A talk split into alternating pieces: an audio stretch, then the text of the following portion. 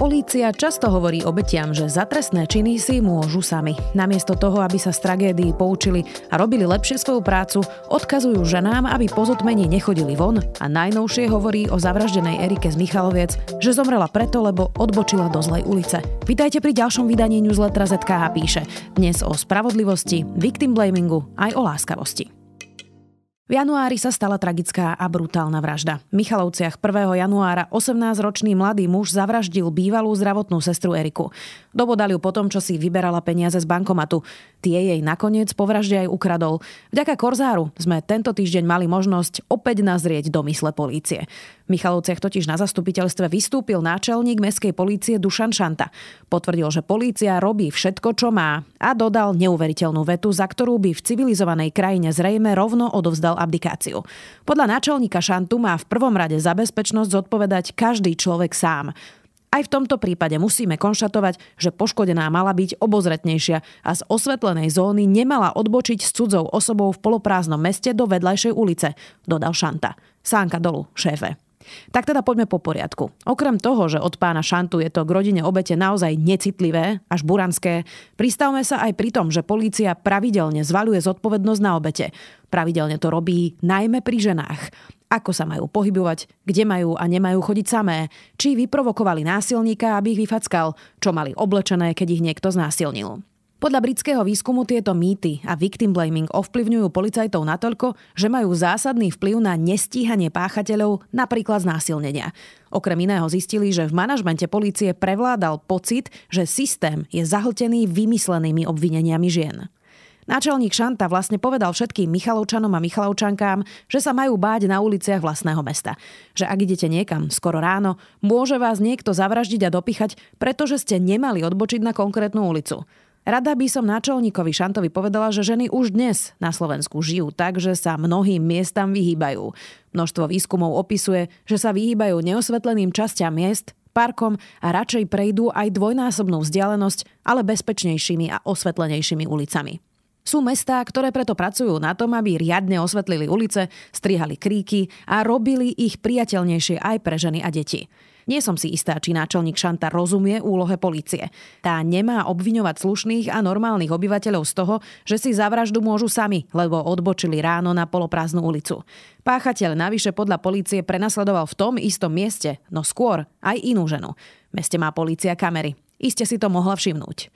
Že sa stanú tragédie, tomu sa zabrániť nedá. Aj v najbezpečnejších krajinách sveta sa páchajú vraždy. Rozdiel medzi civilizovanými krajinami a džamahíriami je ale v tom, ako reagujú ľudia vo verejnej službe. Či sa z tragédií poučia a zmenia svoje fungovanie, alebo budú trieskať nezmysly o obetiach. Michaloveckí policajti to bohužiaľ tento týždeň dali na Džamahíriu. Erikinej rodine sa aspoň v mene slušných ľudí za výroky náčelníka Šantu ospravedlňujem. Tento týždeň som počúvala diskusiu Moniky Tódovej o tom, ako zachrániť demokraciu. Sociológ Michal Vašečka v nej hovoril o nových dátach. V strednej a východnej Európe najmenej dôverujeme ľuďom. 70% Slovákov nedôveruje ostatným. Nie sa čo čudovať, že pri každej príležitosti v potravinách, na ulici, v nemocnici alebo kdekoľvek inde po sebe hulákame a agresívne vrieskame. Minule som počula historku, ako sa malý chlapec stratil. A keďže mu rodičia zakázali rozprávať sa s cudzími ľuďmi, nikoho neoslovil, aby mu pomohol. Vlastne už od malička učíme deti, že ľuďom netreba veriť a na uliciach číha smrť. Už menej deti pripravujeme na to, že násilie a ohrozenie ich najčastejšie čaká od niekoho, koho poznajú. V krajine, kde nikto neverí nikomu, tu máme ale paradox. Podľa Eurobarometra veríme viac susede ako vedcom. Táto uchylka na anecdotal evidence je u nás tiež jedna z najvyšších v Európskej únii.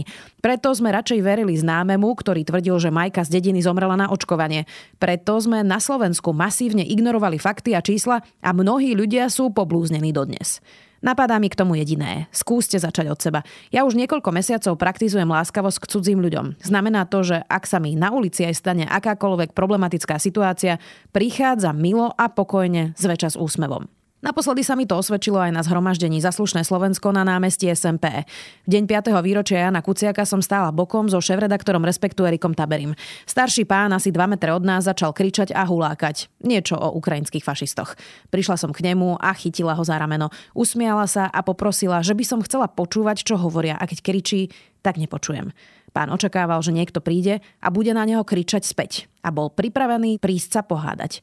Lenže nemal s kým potichu znova zopakoval, že Ukrajinci sú fašisti a ja som mu znova s úsmevom povedala, že by som chcela len počúvať, to je všetko. A bolo ticho. Nemusíme sa na všetkom zhodnúť, ale všetkým sa nám tu bude žiť lepšie vtedy, ak sa prestavíme a naprvu budeme ľuďom skôr dôverovať. Veriť, že ľudia sú skôr dobrí než zlí. Že lekárka na pohotovosti nás nenecháva čakať, pretože chce pacientov nechať v čakárni bez pomoci zomrieť. Dôvera, že ľudia okolo nás robia najlepšie ako vedia. Aj tak zachránime demokraciu, hoci sa to nezdá. Autista Jason Ardej nevedel do 18 rokov čítať ani písať. Do 11 vôbec nerozprával. Dnes má 37 rokov a stal sa najmladším Černochom, ktorý je profesorom na Univerzite Cambridge. Jeho príbeh je tohto týždňová dobrá správa. Ukazuje nám, že aj keď by sa mnohým ľuďom zdali niektorí ľudia na odpis, ak dostanú správne vzdelanie, pozornosť a stimuláciu, dokážu oveľa viac. Na Slovensku, kde nevieme zabezpečiť asistentov ani deťom na vozíku či s cukrovkou, by to mohlo byť inšpiráciou. Aj autista, ktorý do dospelosti nečíta a nepíše, má šancu na neobyčajné veci. Podcast týždňa. Gábor Maté.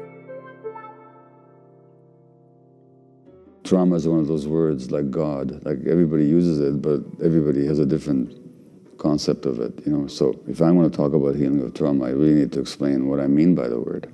Týždňoch, keď nestíham počúvať podcasty tak, ako by som si želala, mám aspoň uložené typy, čo si vypočujem cez víkend. Tento týždeň mám na zozname psychiatra Gábora Matého, ktorý sa špecializuje na traumu. Sám jednu prežil, keď prežil holokaust ako malé dieťa. They make it mean that there's something wrong with them. They become disconnected from themselves.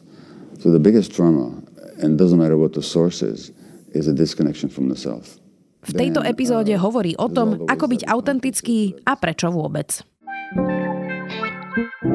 Video týždňa. Debata o spravodlivosti.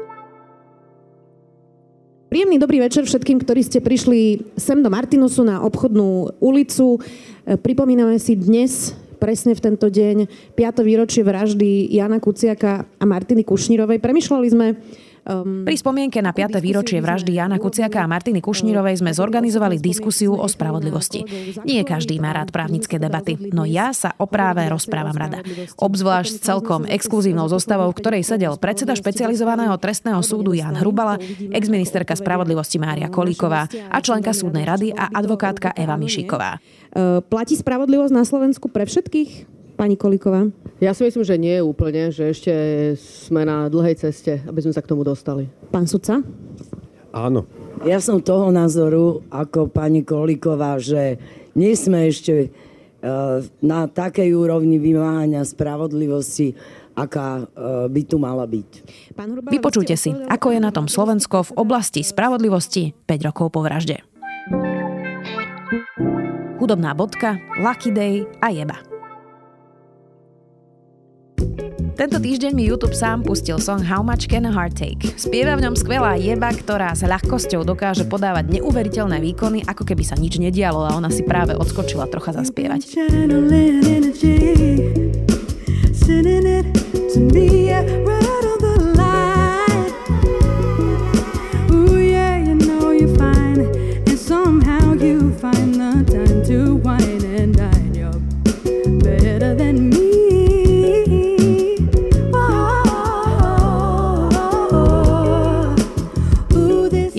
Lucky Day vám dúfam zlepší piatok.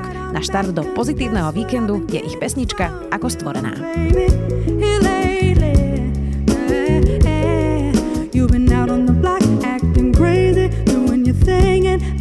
Toto bolo 45.